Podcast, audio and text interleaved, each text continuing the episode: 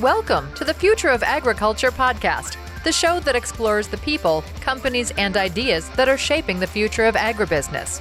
Innovation, resourcefulness, and collaboration are essential for feeding a growing population, and we believe the agriculture industry is up for the challenge. Please welcome your host, Tim Hammerich.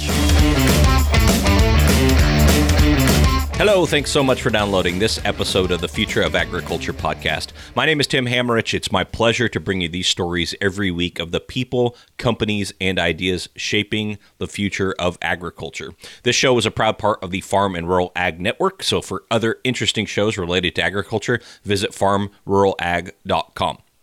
I have an exciting announcement for, for anyone who's followed this show for a long time. You know I have actually held off from selling ads to the show. Sure, sure, I could probably sell ads for any number of different services and products and all that stuff, but the idea of kind of filling the airwaves with a bunch of ads just has not appealed to me. However, what what does appeal to me is the idea of a strategic partnership. So somebody, a company whose values really align with my values, and also specifically uh, for the values of this next series we're doing, sustainability at scale. So uh, a few months ago. I put out some feelers of if there would be any company that would be interested in partnering with me on the series. And that's what we're going to do. So, this series, Sustainability at Scale, is actually sponsored by the company um, that was started by one of our former guests. You'll remember from episode 19, Pam Marrone and Marrone Bio Innovations. They have decided to partner with me to bring you this series, Sustainability at Scale. And it's more than just ads, it's a strategic partnership that includes um, working together to find interesting stories and guests and also to distribute this content once it's done. So, I couldn't be more excited about that. I, I, I really believe that their values uh, align with this sustainability at scale concept, and, and, it's a great partner to have on this journey. So uh, please enjoy this series on sustainability at scale brought to you by Marrone Bio Innovations. And I want to tell you a little bit more about that. You may or may not have heard about Marrone's Bio with Bite. Marrone Bio Innovations offers modern crop pest protection for the modern organic and conventional production systems. To be sure every grower using their products realize the best possible return on investment, Marrone invests time and resources to thoroughly test and demonstrate the efficacy of those new state of the art products, with serious trial data to back it up. You can see more and connect directly with Marrone by visiting them at www.marronebio.com. That's M A R R O N E bio, B I O.com. I am very pleased to have their support on this show and then also the the blog that corresponds with it. So if you haven't already checked it out, that's at futureofag.com because every one of these interviews has some sort of blog reflection piece where we go a little bit deeper into one aspect of the interview. And there are several aspects of this interview today that we could go deeper into. This is going to be kind of an agronomy lesson for uh, those of us who may not farm full time and have some preconceived notions about how farming is done on a large scale. I think this is a fantastic interview, especially to help kick off this series on sustainability, because we're going right to a farmer who is kind of staring down some preconceived notions in the face and really questioning some assumptions about what might and might not work on his farm. For example, many might think that, you know, manure as a fertilizer is great if you're doing backyard gardening or small permaculture, but it can't happen on a large scale. Well, Jason Mauck, our guest here today, will sh- show you exactly how he is using manure as nutrient management on his farm. In fact, he brings up a really interesting point that nutrient management and the problem of kind of supply and demand when it comes to nutrients, be it manure, food waste, or whatever, there's always this imbalance between where all the supply is and where the demand is, and it's hard to transport it. He thinks that whole idea is ripe for the sharing economy that there should be sort of a sharing economy for nutrient management. We get into that just a little bit, but I think that's an interesting idea for you entrepreneurs out there to listen to. Then we get into more of his uh, production system, which he has some fantastic content. Make sure you're following it on Twitter about how he chooses to look at kind of his crop ecology, his soil health, and the actual practices he's using. So I really enjoyed this. We get into obviously the, the manure piece and, and nutrient management, but also into intercropping, how he intercrops his uh, beans and his wheat. And it's just really a fascinating guy and a fascinating interview. Enjoy this interview with Jason Mauck.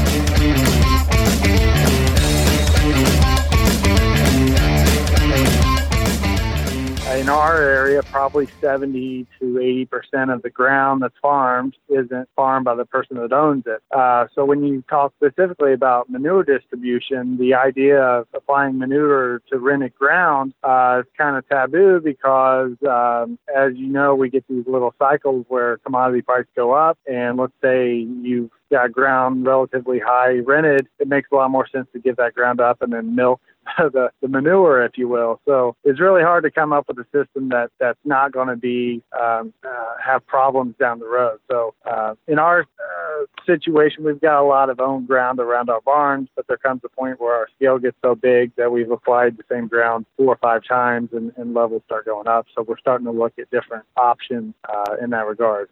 So are you saying that if I if I, if I'm a farmer and I rent the land that I'm farming on, and I have access to manure, which has valuable nutrients, um, but I also own some other land, I'm going to use it on the, the, land I own because there's no guarantee that I'll reap the benefits down the road on my rented ground. Exactly.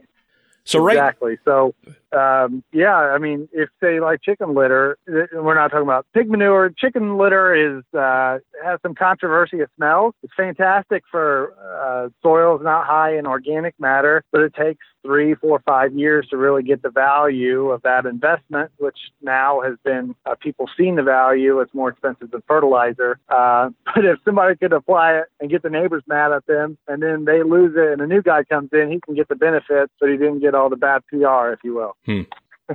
Have you found a solution for that problem? I mean, is it getting the landowner involved? Um, what What do you think should happen there?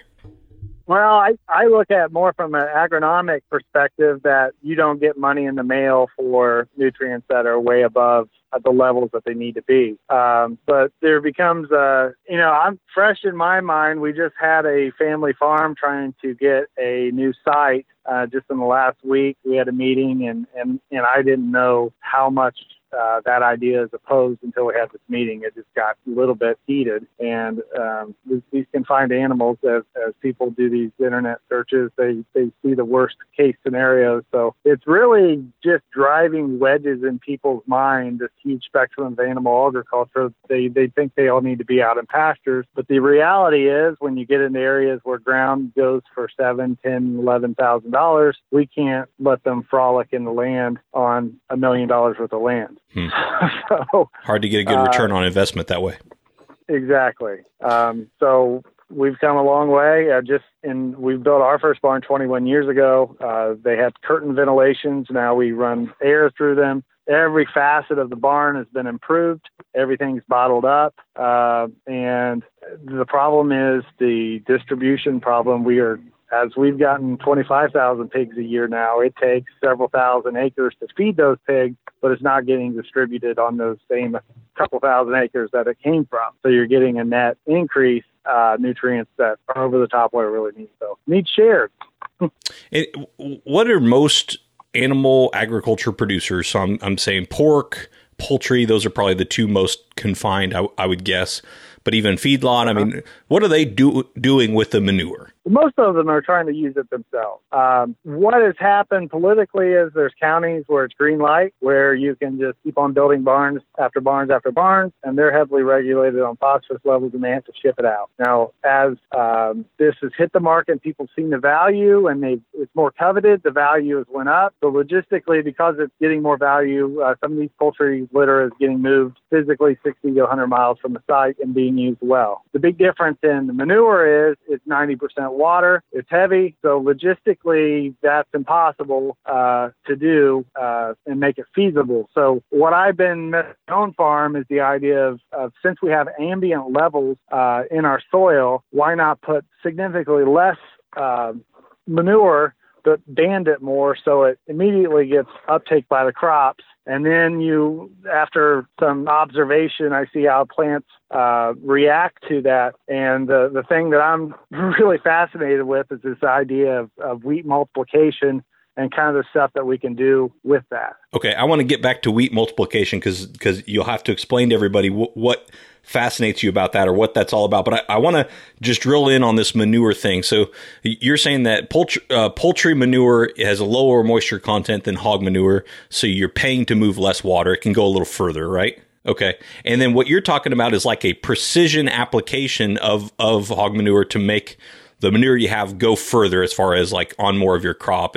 Uh, how do you, how do you, what's the, walk us through the difference. What's the difference between just kind of like spreading it uh, like we used to and then actually, uh, you mentioned putting it in right when you need it, where you need it? Okay, so what we used to do is basically just put it in a tank and dump it out on top of the ground whenever we needed to, whether it's frozen or whatever. And we went to a tank, and now most people are in a dragline system, which is absolutely phenomenal in its its efficiency. Uh, basically, a guy shows up with a 600 horsepower cat and he's continuously pumping manure at a rate of somewhere 1,500 gallons per minute out to the field to an applicator that may be 30 or 40 foot wide. And you're applying it based on the season. A lot of folks are putting between four to 7,000 gallons in the fall, maybe a little bit less in the spring. Super efficient. The problem that happened is uh, the hoses only go so far. Eventually, you run into a woods or a heavy road or or something that's going to block you from going in that direction. So you start making a radius of the ground that you own within two miles. Maybe you're restricted to say a thousand acres.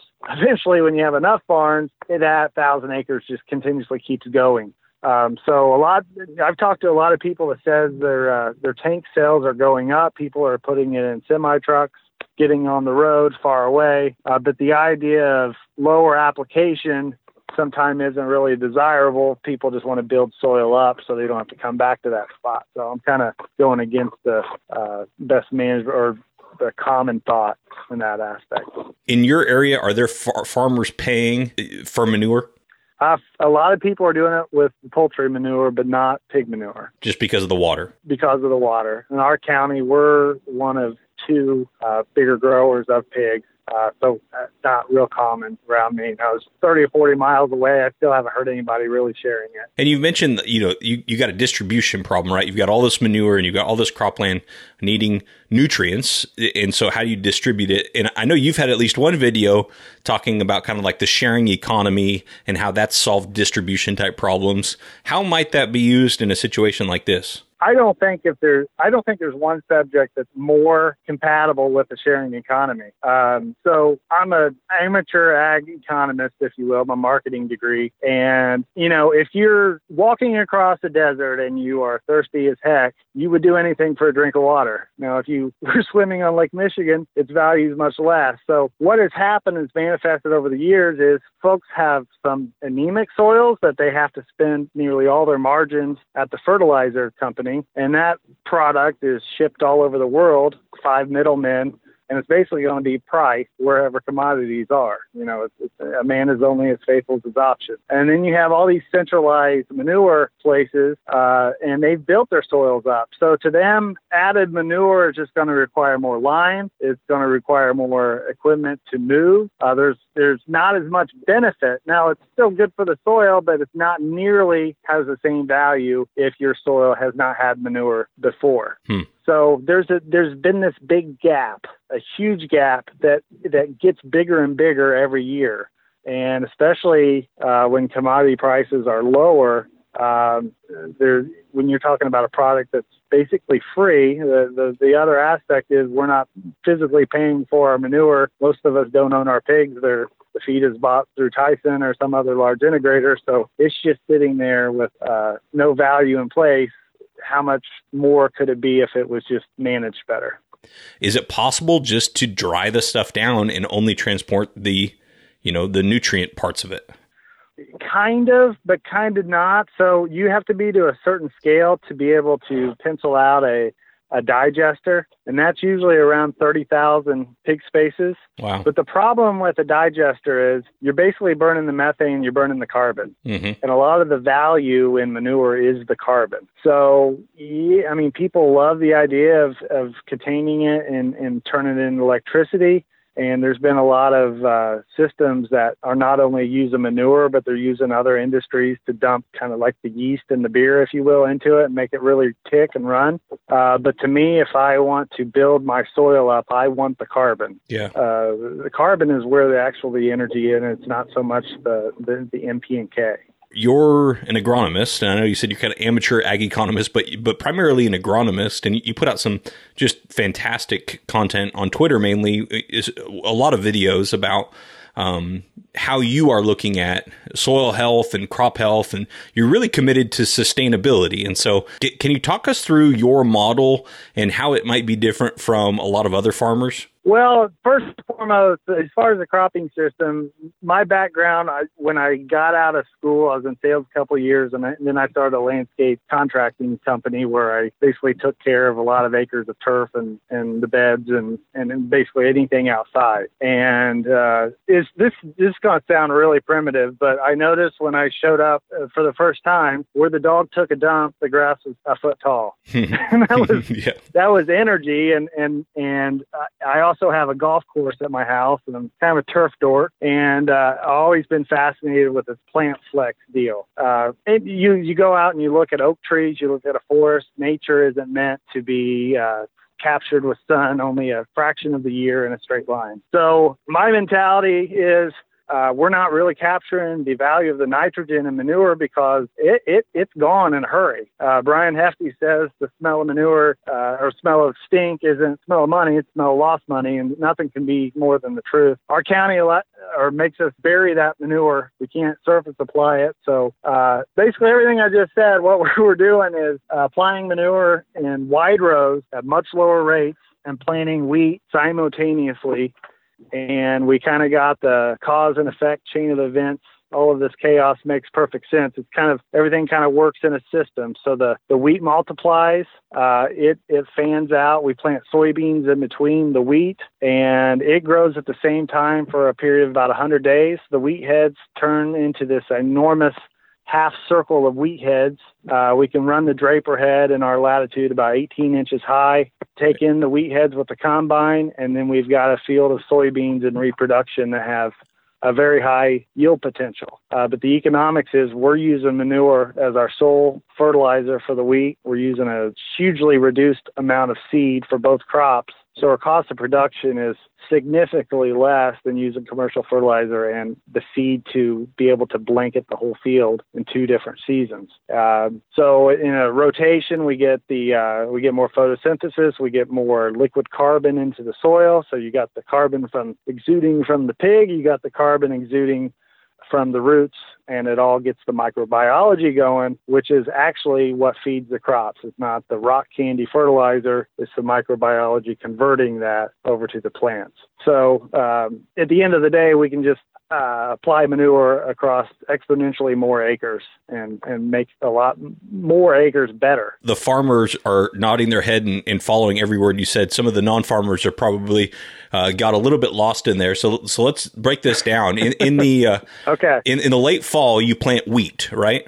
Yes, yes, and I'm following corn. Uh, it's status quo to follow soybeans. Uh, corn has a high carbon to nitrogen ratio, so it really kind of muffles and mutes growth because uh, you got to chew up all that uh, residue. But uh, when I locally place the manure that has the readily available nitrogen, it kind of overtakes that carbon so I can get speed growth. So I can actually plant it about a month later than most people plant wheat because of this. Okay, so you har- you harvest your corn and then uh, and then so you've got stubble in the cornfield. And I'm just trying to you know take yep. this back to the most basic form. Uh, you got stubble in the cornfield. Do you plow that under? Uh, not not necessarily. Um, for this design, I did till the soil to get some more uh, fluid soil for my design. I'd like to be able to just no-till it. Mm-hmm. Uh, in between the corn, I would like to have cover crops uh, to have a bigger plant to because we're starting from seed with the wheat. There's going to be some ammonium that maybe escapes before the the wheat can really capture it. So I'd like to have something else growing, uh, but we could go either way there. Okay. And then how long how long after you've harvested the corn uh, do you plant the wheat seed? Uh, probably immediately. Immediately. Um, okay. We like we like for the corn to stay in the field and dry. The drier that we can get it, the less we got to cook it. Uh, but uh, most what we'd like to do is be coming in right at during harvest and and just start planting wheat, start injecting manure at the same time. Right. So you let the yeah you let the corn dry down in the field, so you don't have to pay to dry it out so that it stores, mm-hmm. um, and then you plant mm-hmm. the wheat and um, and for for those who have never farmed wheat or seen the process, from the time you plant the wheat, when does the the blades of, of grass, you, I guess you could say, when does the wheat actually start popping up out of the ground, germinated? Depends on the temperature, but ideally you start seeing green in seven to 10 days. Mm-hmm.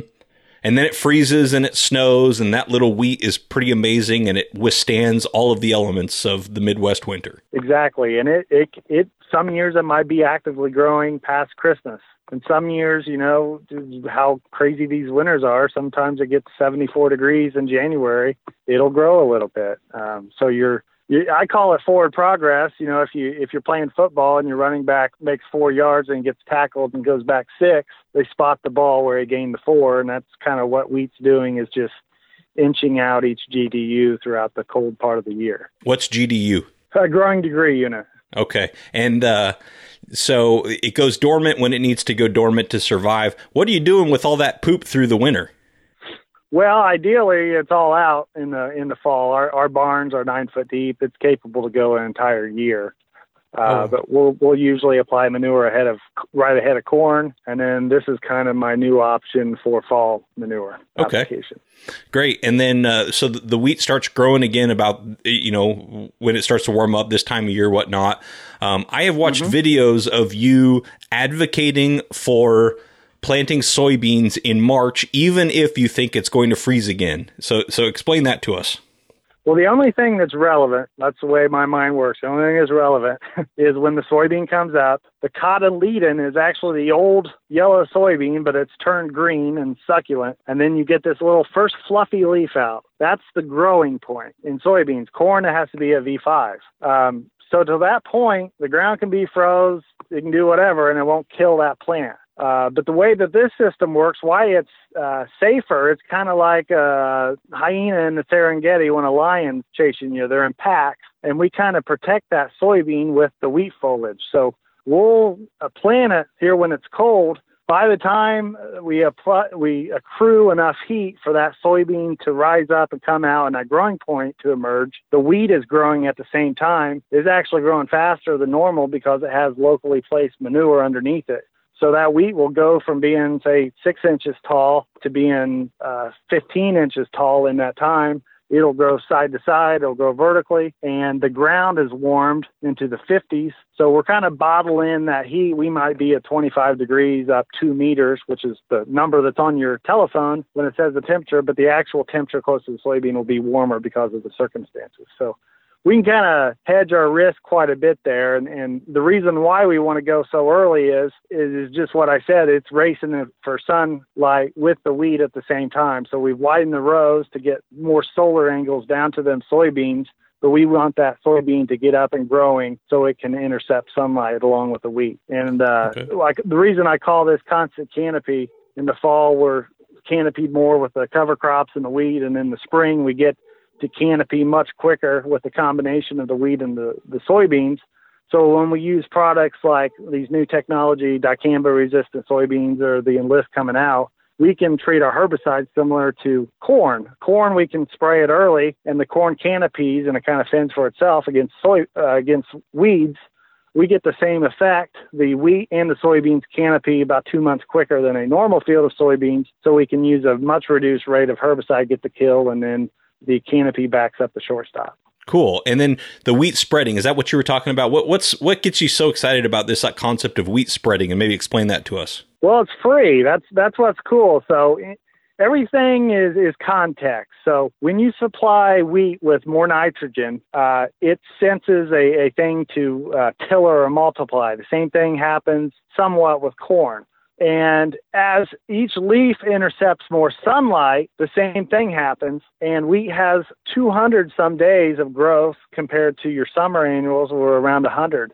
So what can actually happen is is one wheat seed can turn 15, 20, 30 up. I saw a one seed produce 64 heads last year. Had a corn seed produce 31 heads. Uh, it's all a function of how much sunlight capture happens with each individual plant. Uh, so economically, if I only have to plant one sixth or one eighth of the wheat seed, then I only have to cut a check for one sixth or one eighth of the wheat seed. So I'm spending about twelve dollars an acre compared to 80 or 90 in my seeding. Uh, and then when I'm just using the, the manure instead of uh, potash, MAP, nitrogen, AMS, all these commercial products, it's just manure. Um, so it's just the cost of the logistics, and that's why the location is so important. So uh, and then the same thing goes on the soybeans, uh, a longer life, lower seeding population. So uh, the, the simple answer is free. But the other part of it, when we multiply, we completely change the plant architecture of the wheat in that row. Uh, instead of the wheat just growing up completely vertical for sunlight, it's in a massive bush. The tillers will start to compete with each other. So you get a taller uh, set of wheat heads in the very center of the row, but the tillers find their little niche to capture sunlight, and you actually create a half a circle of wheat heads. So the footprint there at the, the ground surface, somewhere around 14, 15 inches with a strip till machine. The side to side will have somewhere between 40, 45 inches wide of wheat head in a half circle. Pi, as you know, is pi r squared is 3.14. Half circle is 1.57 times 40 by 1.57. You get over 60 inches of a surface area of wheat head. So you're actually capturing sunlight sideways. So you're actually capturing sunlight in different days and different growth cycles and in different angles. And it all adds up to just more sunlight capture, which is natural in Mother Nature. And so uh, you've got the wheat plant and wheat wheat fields. Uh, we've all seen them. You know, kind of looks like a field of grass. Do you just and then you're going to go in as that wheat's growing and plant these soybeans? Do you do you like strip Very till early. or or do you just direct direct seed them right in there? Direct seed, direct seed. My wheat fields look more like a lavender field. They're just a big circles.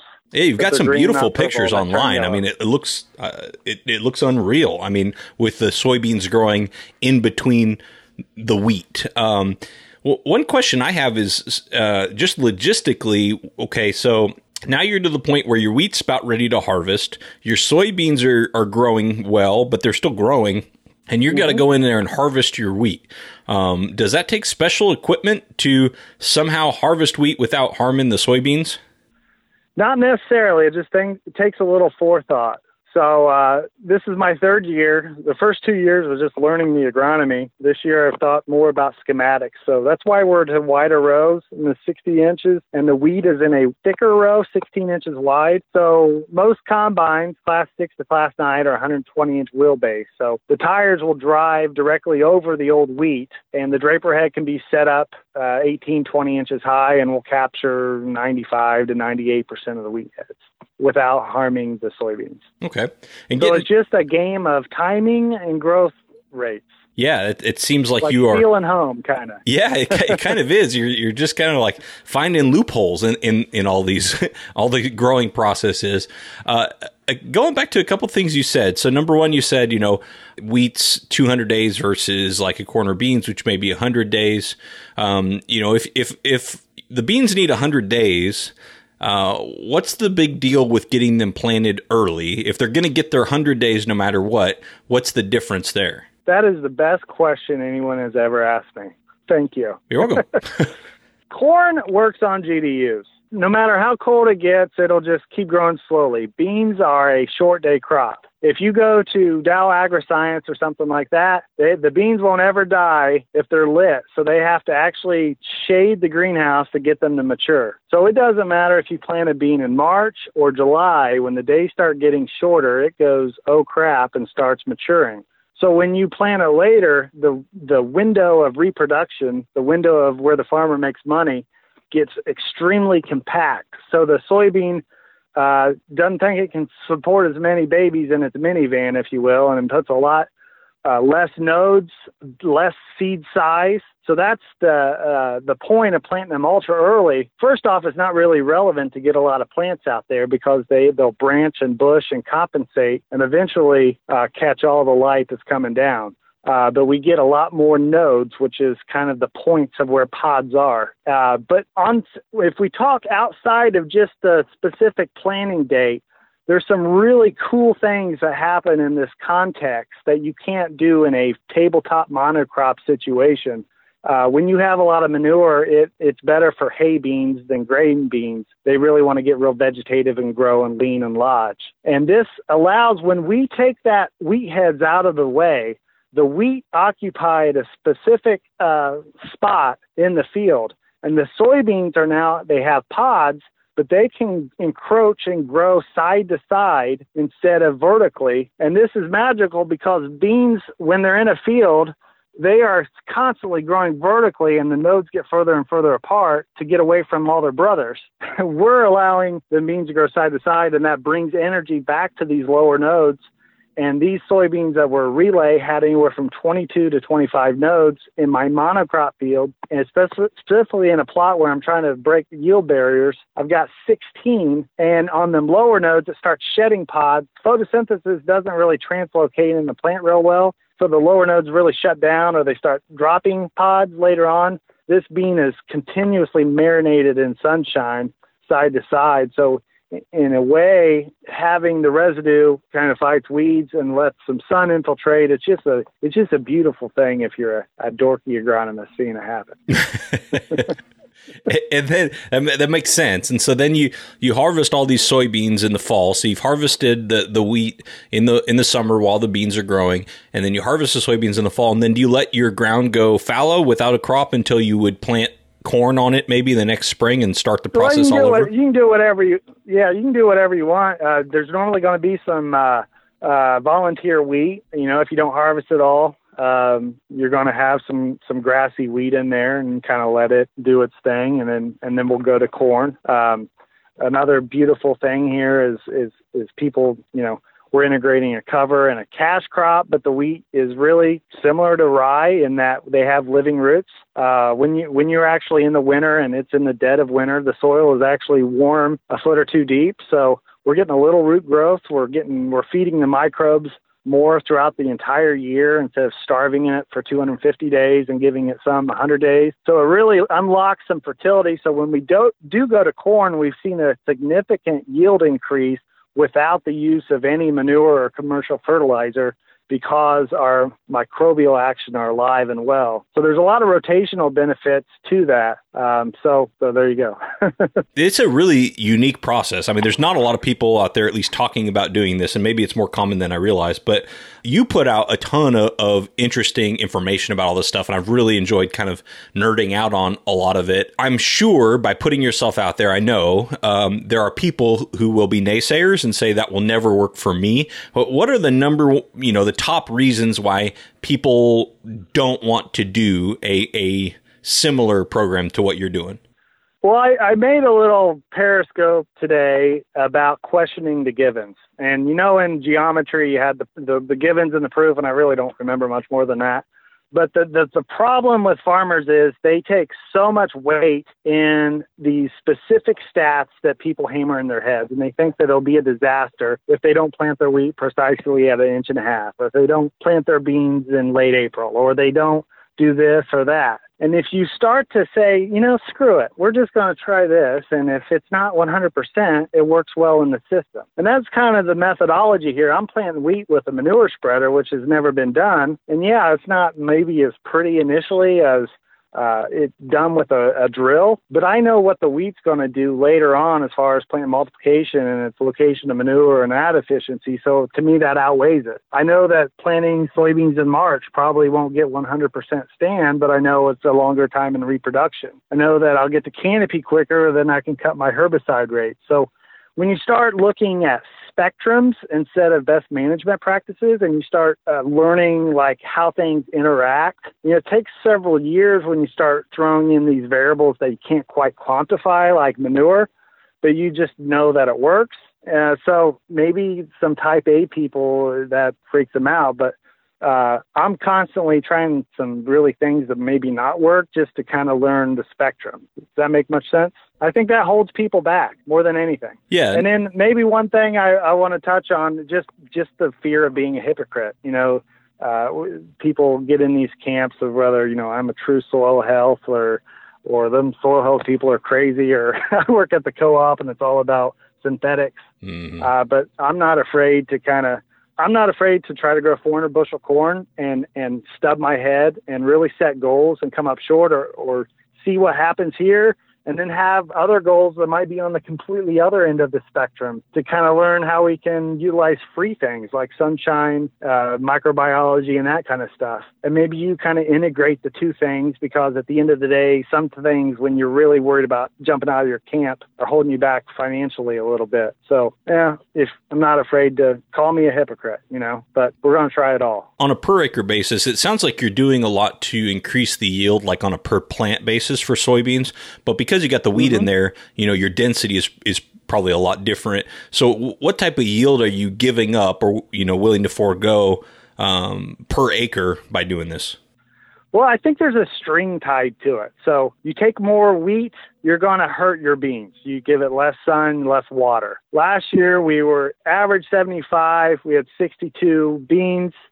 I, I think going wider, and I've got it on some fantastic soil this year. Uh, we're going to hedge that lower on the wheat, try to shoot for a 60 to 70 range but our cost of production is significantly less with this new uh, manure injection site where we put less manure but it's localized.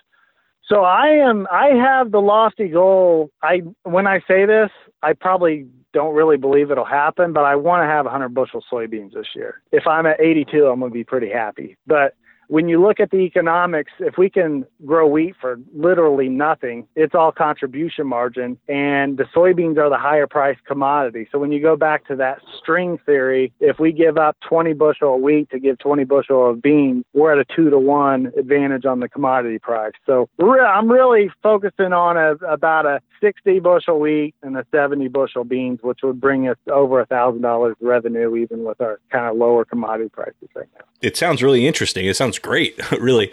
And how are you monitoring the in in I, I don't just mean you in general how are farmers evaluating their soil quality soil health however you want to put it uh, on a year to year basis You've heard some folks burying underwear. I think that's a great visual thing of how much uh, life you have.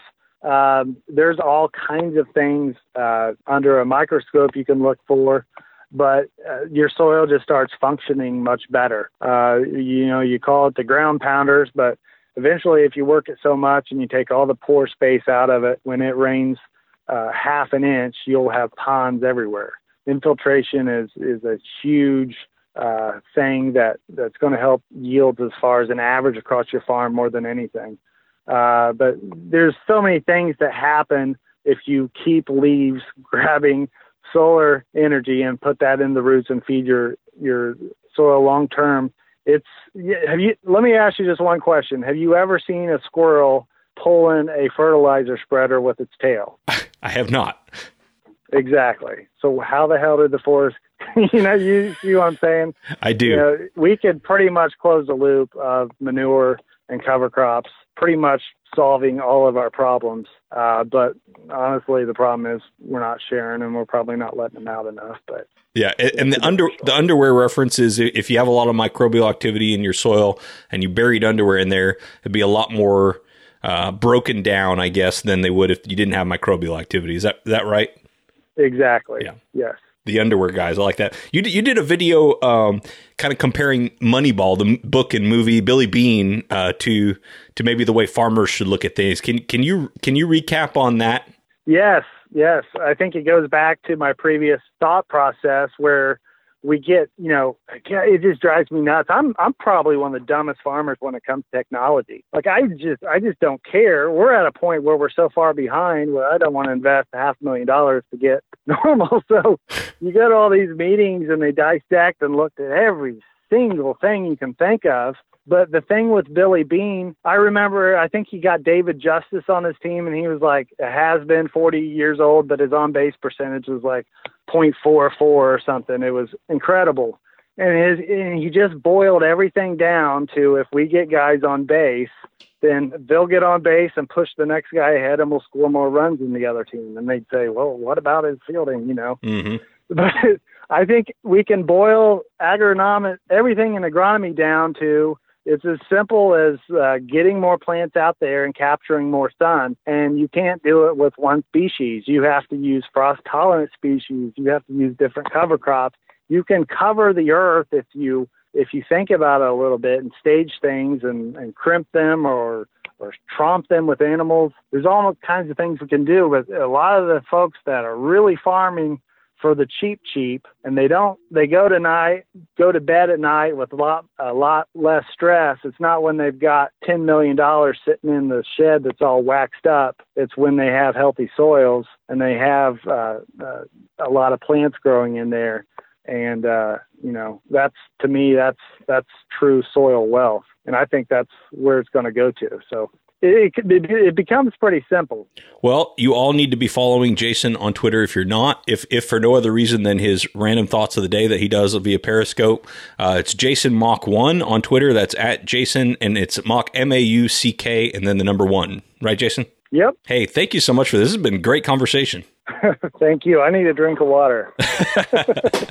Hey, hope you enjoyed that interview with Jason Mauck. I really loved uh, every piece of that. You'll notice that most of my my uh, shows stay within 40 minutes. This one went a little bit long because I just could not cut anything out of there. The nutrient management stuff I found fascinating, as well as his whole intercropping system and his ability to share how he does things and why he does things. A lot of those concepts from from intercropping to using manure are usually associated only with small scale agriculture, uh, which there's nothing wrong with that. But I love the story of hearing how it can be done on a large scale. If you'd like to know more about that, everything from why he plants his soybeans as early as he does and how exactly he looks at some of these concepts, make sure you're following him on Twitter. Hey, check out our uh, series sponsor, Marrone Bioinnovations at marronebio.com. Thanks so much. I'm really excited for this series. Uh, next episode is episode 100. Uh, have a really interesting uh, startup founder uh, on the show that I think you're going to enjoy quite a bit. So stay tuned for episode 100 next week.